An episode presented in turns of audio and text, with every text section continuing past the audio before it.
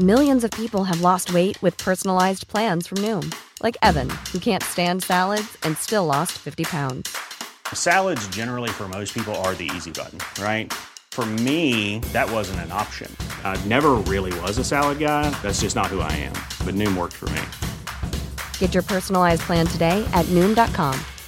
Real Noom user compensated to provide their story. In four weeks, the typical Noom user can expect to lose one to two pounds per week. Individual results may vary.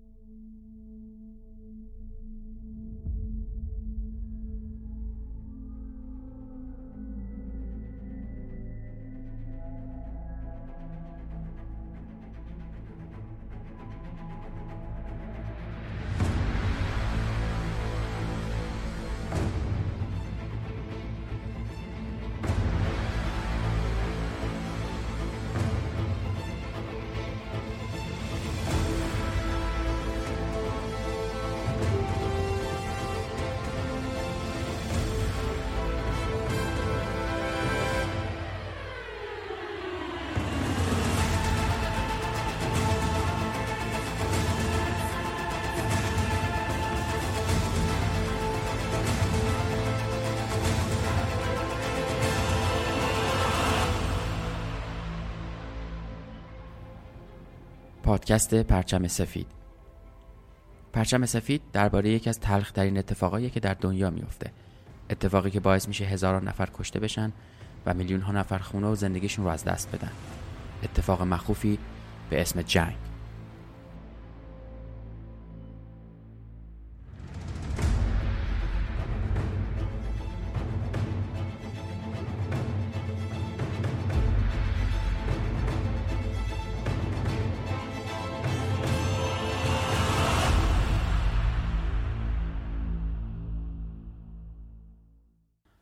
سلام. من احسان طریقت هستم و این اپیزود ششم پادکست پرچم سفیده. حتما تا اینجا دیدید که در پرونده جنگ جهانی دوم روایت کردیم که چطور آلمان از یک کشور شکست خورده بعد از جنگ جهانی اول شروع کرد به تصرف کشورهای مختلف و جنگ جهانی دوم رو شروع کرد. تا قسمت پنجم دیدیم که کشورهای مختلف تسلیم شدن و فرانسه و انگلیس هم پاشون به جنگ باز شد. فرانسه زیر حمله های کوبنده آلمان بود.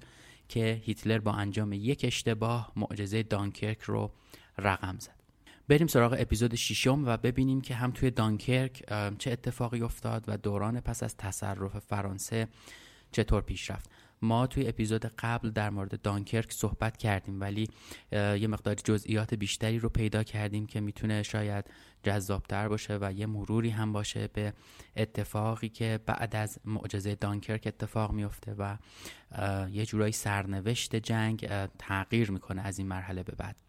این قسمت رو اسمش رو گذاشتیم مقاومت بریتانیای تنها سردرگمی آلمان.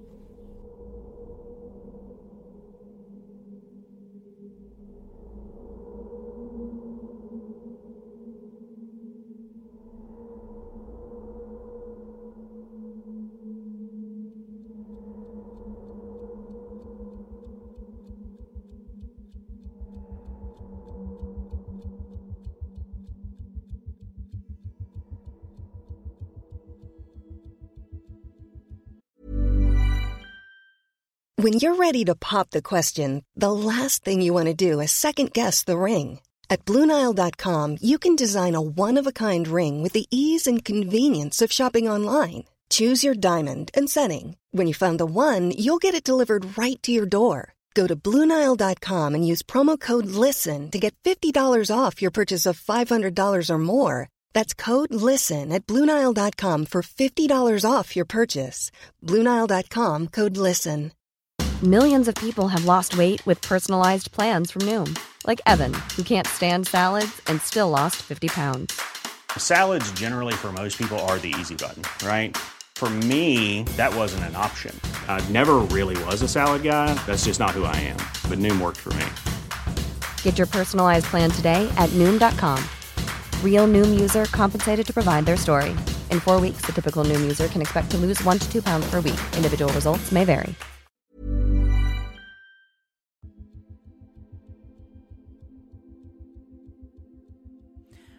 قبل اینکه بریم سراغ نبرد انگلستان می‌خوایم کمی راجع به معجزه دانکرک بیشتر صحبت کنیم.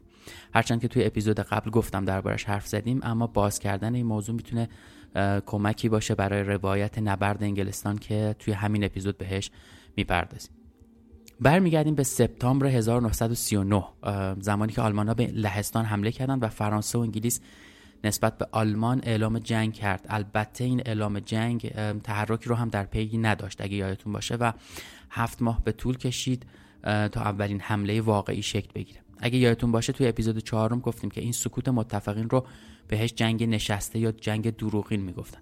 بعد از پایان جنگ دروغین و آغاز رسمی جنگ آلمان با تسخیر هلند و شکست ماژینو بعد از 14 روز از شروع جنگ خودش رو به خاک فرانسه رسوند.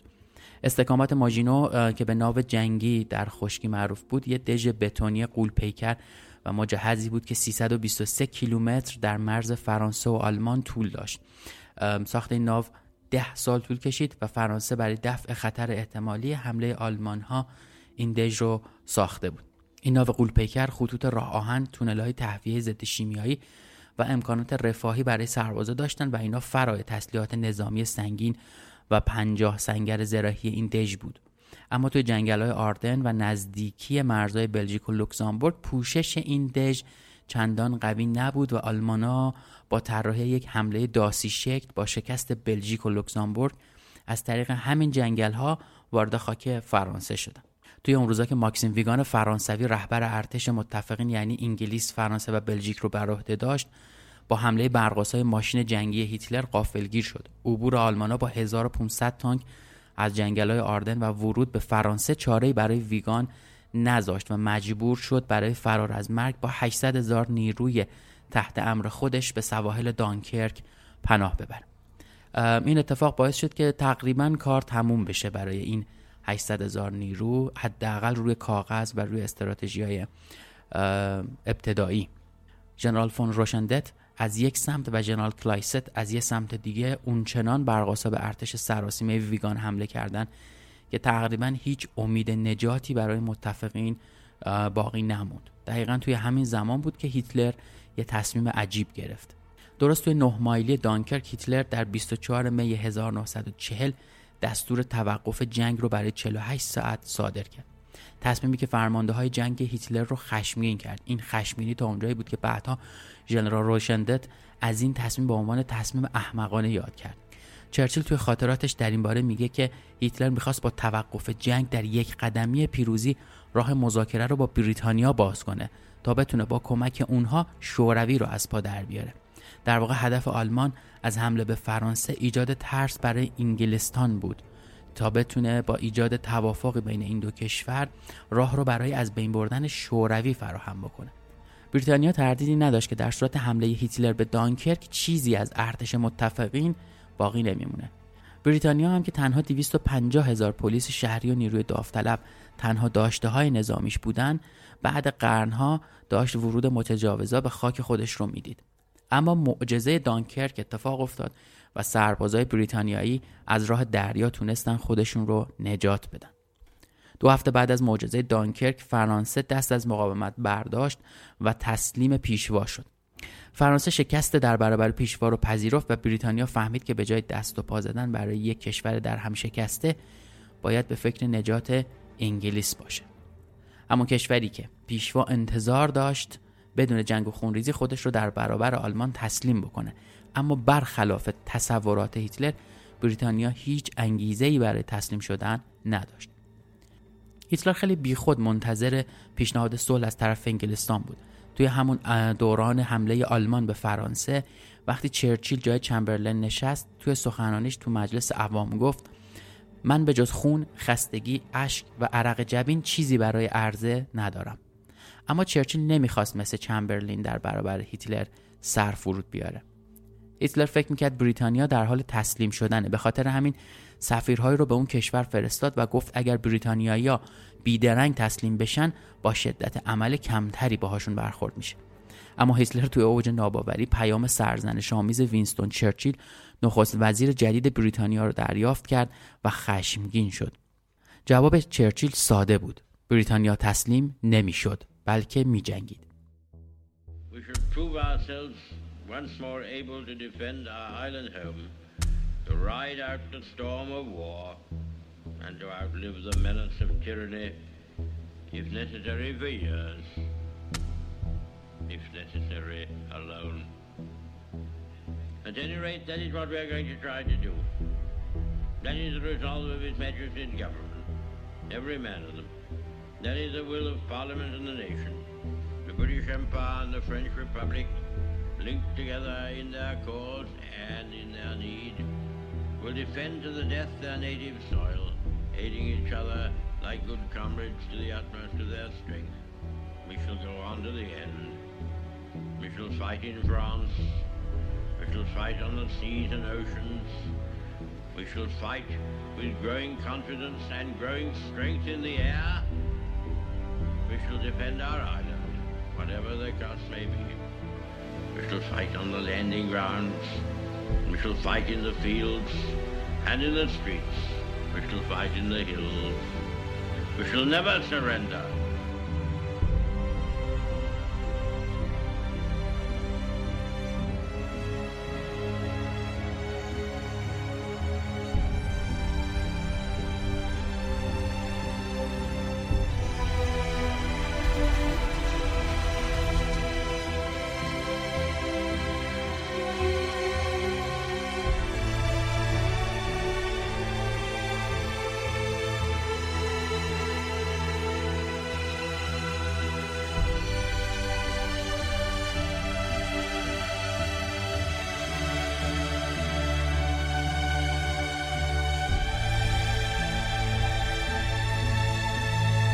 Never surrender.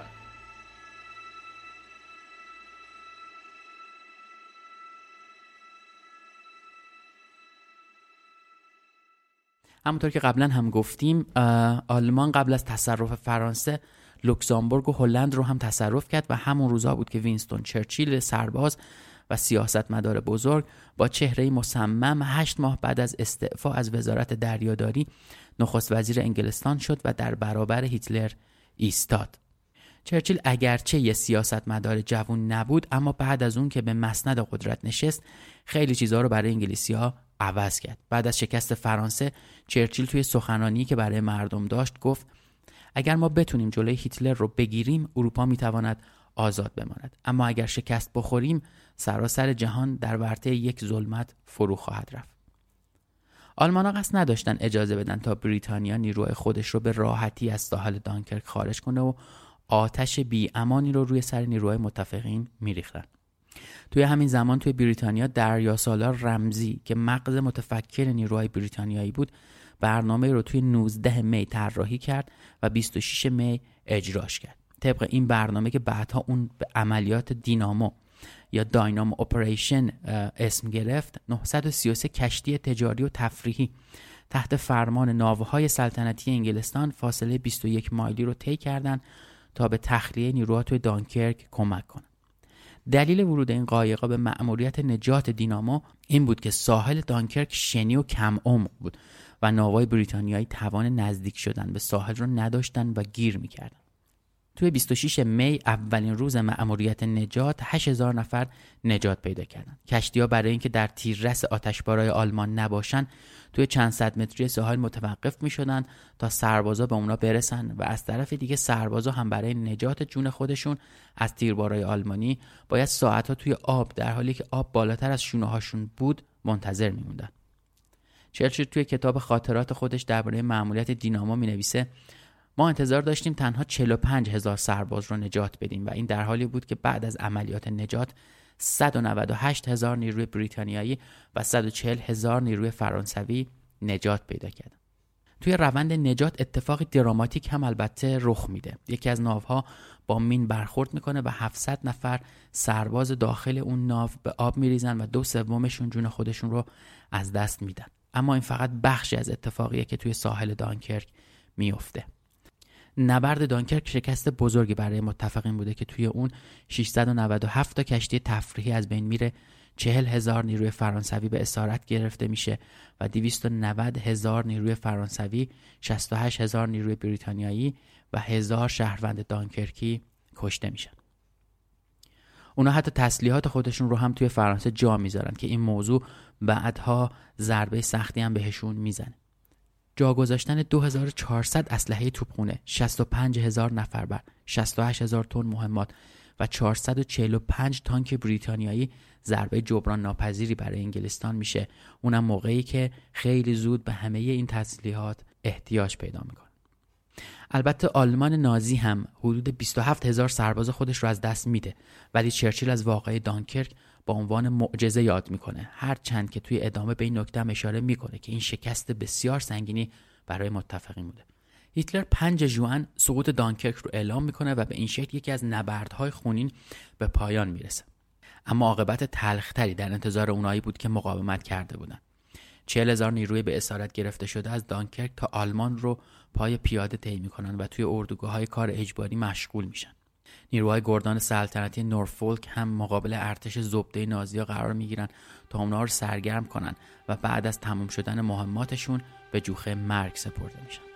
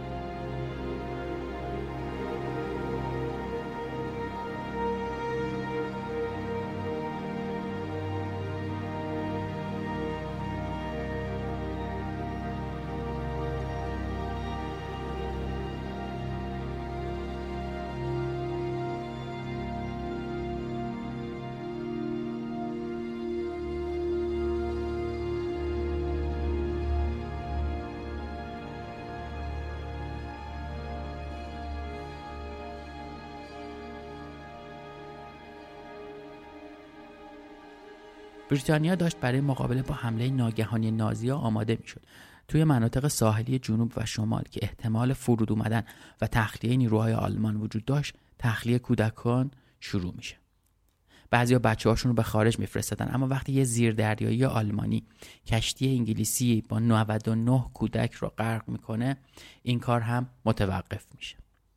برای آمادگی بیشتر در برابر حمله دشمن بالغ بر یک میلیون مرد که نمی‌تونستن توی ارتش خدمت کنن داوطلبانه گارد میهنی تشکیل میدن. اونا با دست جارو تمرین می‌کنن چون تفنگی نداشتن که بینشون تقسیم بشه. چیزی از زمانی که انگلیسی ها مجبور شدن توی دانکرک سلاحاشون رو جا بذارن و فرار کنن نگذشته بود و بریتانیا هنوز اونقدر تجهیزات نظامیش رو بازسازی نکرده بود که بتونه جوابگوی ارتش بزرگ مردمی این کشور بشه. سرباز سلاحهای محدودی رو از دانکرک آورده بودن. اما این موضوع دیگه اهمیتی نداشت. اونا توپ و تانک نداشتن اما به شکل حیرت آوری برای جنگیدن و ایستادگی انگیزه داشتن. انگیزه که شاید تا حد زیادی زیر سایه رهبری کاریزماتیک چرچیل شکل گرفته بود و سایش رو روی سر بریتانیا انداخته بود. مردم برای جنگیدن احساس تنهایی نمی‌کردند. چرچیل در کنار اونا حضور داشت و همه جا دیده می‌شد. حتی جورج ششم پادشاه انگلیس هم نشون می‌داد که قرار نیست تنها نظارگر جنگی باشه که قرار رخ بده. پادشاه تمرین تیراندازی می‌کرد و خوشحال بود که بریتانیا به تنهایی می‌تونه در برابر آلمان مقاومت بکنه. انگلیسی ها با تمام توانشون داشتن برای مقابله با هیتلر خودشون رو آماده می‌کردن. اما این آمادگی با تصمیم های اشتباه زیادی هم همراه شد. مثلا اونا اسامی جاده ها و تابلوهای راهنمایی رو برداشتن. تا آلمان ها گمراه بشن. اما نتیجه گمراه شدن مسافرهای بریتانیایی بود و با این کار به خودشون ضربه زدن. اما با وجود همه این اشتباه های ریز و درشت بریتانیا یا به هیتلر ثابت کردند که فتح این کشور تنها مونده. به راحتی که پیشوا و نیروهای نظامیش فکر می‌کردن نیست. موانع ضد تانک به انگلیسی ها اطمینان می‌داد که آلمانی ها به آسونی پیشروی نمی‌کنن انباهی از سیم خاردارا همه جای ساحل بریتانیا پراکنده شده بود. برای انگلیسی ها هر چیزی بوی جنگ و مقاومت گرفته بود. معنای زندگی برای اونا با همه جزئیاتش تغییر کرده بود. مردم حاضر بودند که از ساحل ها برای مقاصد تفریحی دست بردارن و به جنگ برسن. چرچیل دیگه سیاستمدار بدگمان بریتانیایی نبود. اون حالا مظهر اراده ملت بود و همه جا حضور داشت. با نخست وزیر شدن چرچیل مردم نه فقط سریعتر فکر می‌کردن بلکه سریعتر هم عمل می‌کردن. خود چرچیل جسمن خیلی قوی و پرتوان بود. گاهی اونقدر تند از برابر صفهای سربازا میگذشت که جوانایی که همراهش بودن ازش عقب میافتادن. توی کارخونه های اسلحه سازی زنها و مردا ساعت های طولانی کار می‌کردن تا خلع نیروهای دفاعی بریتانیا رو پر کنن. این تلاش توی ماه جوان به اوج خودش رسید. تنها توی یه بخش اون هم جایی که نقطه قوت انگلستان بود یعنی نبردهای هوایی تولید هواپیماهای جنگی دو برابر شد. حالا انگلستان هم داشت آماده نبرد می‌شد. جوان 1940 هیتلر پیروزی بر فرانسه رو جشن گرفته بود و هنوز فکری برای حمله به بریتانیا نکرده بود. به نظر می رسید فقط نیروهای دریایی آلمان نقشه‌ای برای حمله داره و پیشوا هنوز فکر می کرد که برای به زانو دروردن انگلستان نیازی به لشکرکشی و خونریزی وجود نداره. توی همون روزا نیروهای زمینی و دریایی هر دو به فرمانده نیروهای هوایی گورینگ چشم دوخته بودند و گورینگ معتقد بود که برای شکست دادن بریتانیا نیروی هوایی به تنهایی کافیه. اوت 1940 هیتلر به هرمان گورینگ دستور داد عملیات بمباران انگلیسی ها رو شروع کنه. ولی واقعیت این بود که نیروی هوایی آلمان برای جنگ مستقل هوایی واقعا آمادگیش رو نداشت. این حمله اونطور که گورینگ و نیروی هواییش فکر می‌کردن ساده نبود. نیروی هوایی آلمان گاهی بیشتر از هزار مأموریت رو در طول روز انجام می‌داد اما این بمباران ها به اون سادگی ها نبود. خلبان های نیروی هوایی انگلستان خیلی کار آزموده و به رادار مجهز بودن فناوری جدیدی که آلمانیا هنوز باهاش آشنا نشده بود. شبکه ایستگاه های رادار سر تا سر ساحل پراکنده شده بود و تا 150 کیلومتر رو مراقبت می‌کرد و تمام اطلاعات رو از طریق سیستم های زمینی به فرماندهی جنگنده ها مخابره می‌کرد. همین رادارها بودند که انگلستان رو به پیروز اون جنگ بدل کردند. انگلستانی که بعد از شکست سخت متفقین توی بقیه جبهه ها دیگه همراه و همرزمی نداشت حالا خودش داشت روی پای خودش میستاد اونا تعداد محدودی خلبان و هواپیما داشتن که با کمکشون پیروزی توی جنگ اصلا ممکن نبود.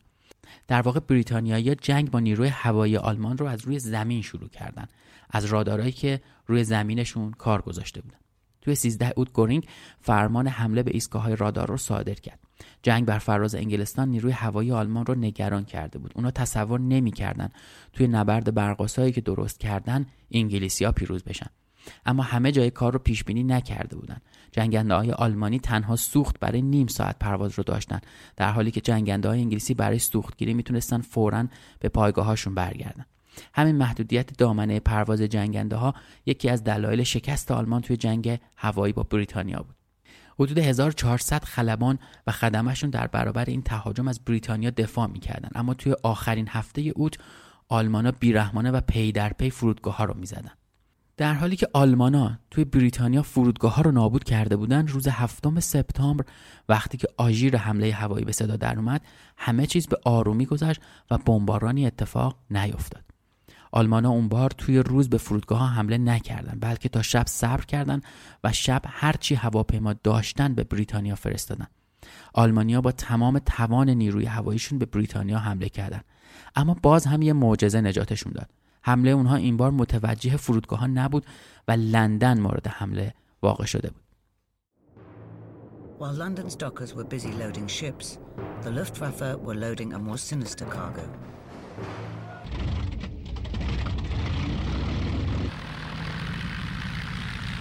Saturday, the 7th of September, was another hot summer's day. Against the late afternoon sky, it was easy to mistake the silver glint of approaching planes for RAF maneuvers until the firestorm began. At about 5 p.m., the first of 400 Heinkel and Dornier bombers began their descent over London. Another 400 arrived around 8 p.m. to continue the attacks.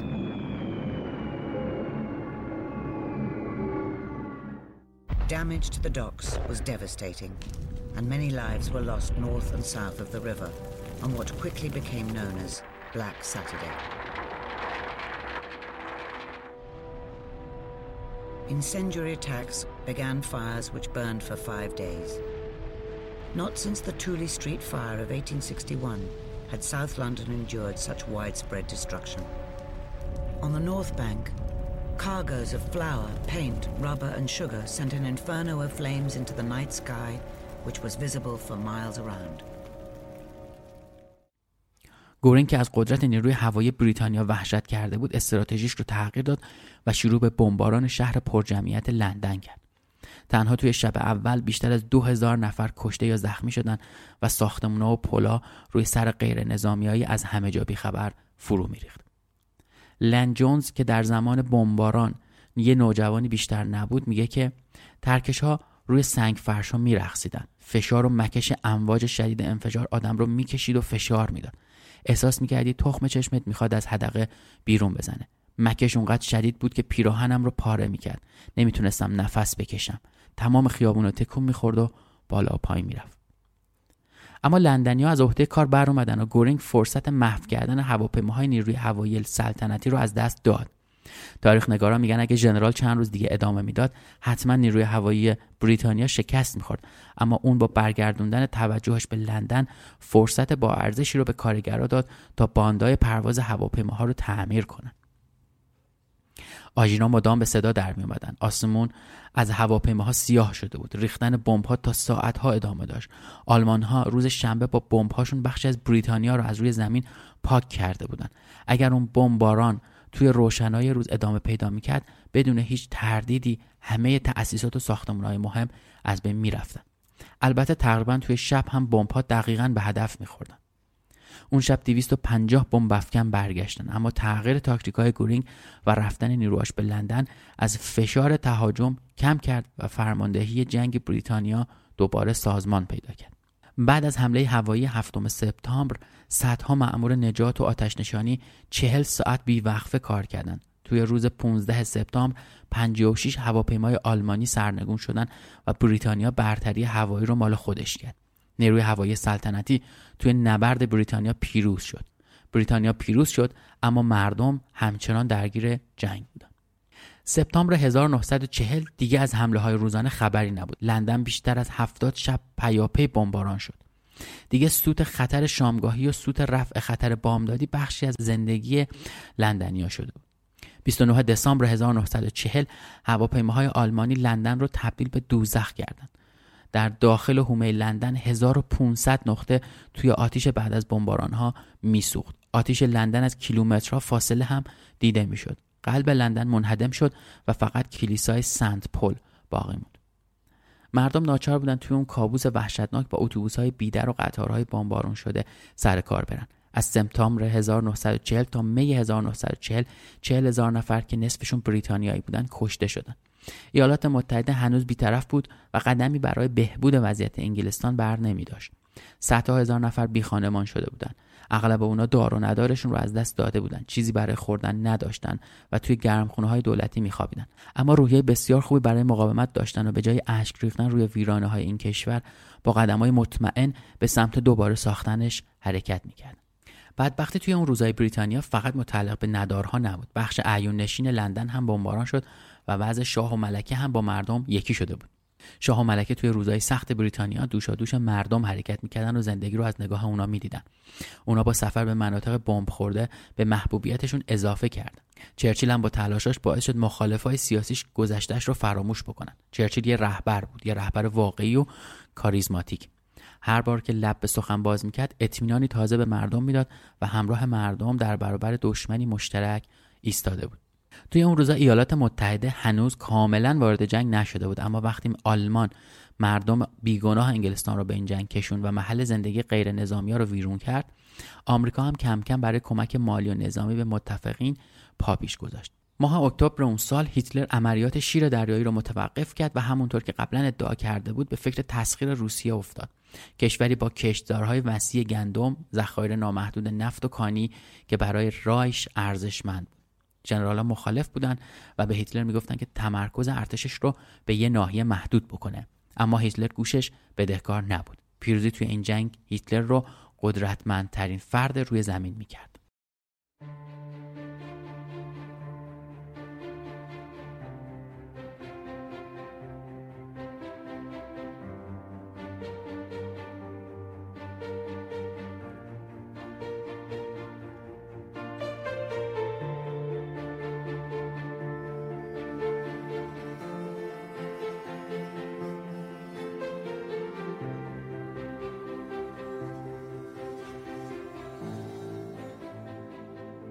قسمت ششم پادکست پرچم سفید بود که شنیدید.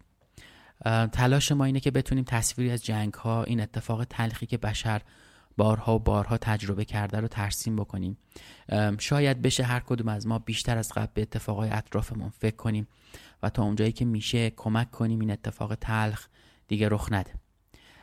این قسمت رو با کمک لیلی اسلامی و حسین مالکی درست کردیم. خیلی ممنونم ازشون که وقت گذاشتن و جزئیات زیادی رو برای این نبردها پیدا می‌کنن و به دست ما میرسونن. ممنونم از همه شما هم که گوش می‌کنید این پادکست رو و feedback اتون رو هم می‌خونیم. خیلی ممنون میشم که اگر feedback اتون رو توی کامنت های حالا اپل پادکست آیتیونز و کست باکس برای ما بنویسید. من ایمیل و direct هم توی توییتر و حالا ایمیل می‌گیرم. خیلی ممنونم ازتون و ممنون میشم که پادکست رو هم معرفی بکنید به بقیه دوستان. و بشنون. فکر می‌کنم دیگه 5 6 قسمتی که الان اومده می‌تونه که یه نصف روزی رو در واقع برای اونهایی که نشنیدن پر بکنه از اوقات فراغتشون و زمانهایی که دارن برای گوش کردن به پادکست. پادکست پرچم سفید درباره یکی از سیاه ترین که توی تاریخ بشر رخ میده و میلیون ها کشته زخمی و آواره به جا گذاشته. موضوعی به نام جنگ.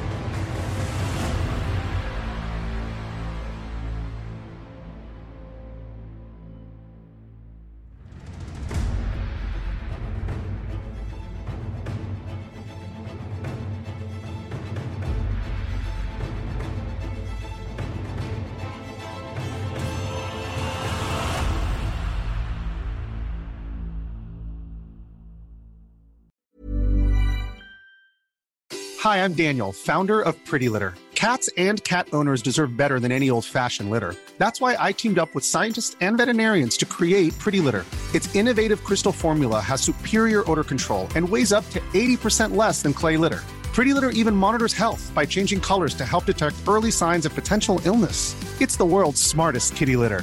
Go to prettylitter.com and use code ACAST for 20% off your first order and a free cat toy. Terms and conditions apply. See site for details.